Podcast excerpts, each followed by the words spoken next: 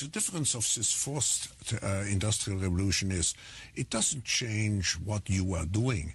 It changes you. If you take genetic editing, right. uh, just as an example, it's you who exactly. are changed. Yeah. And of yeah. course, this has a big impact on yeah. your identity.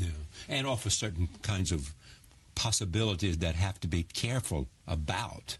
You know, when you began to when you began to do that kind of gene editing, some people worry that you are changing what it means to be human. That's the problem. And yeah. uh, it, uh, of course, the new uh, industrial revolution offers us many opportunities, but it raises manifold questions on the ethical, but even legal uh, implications.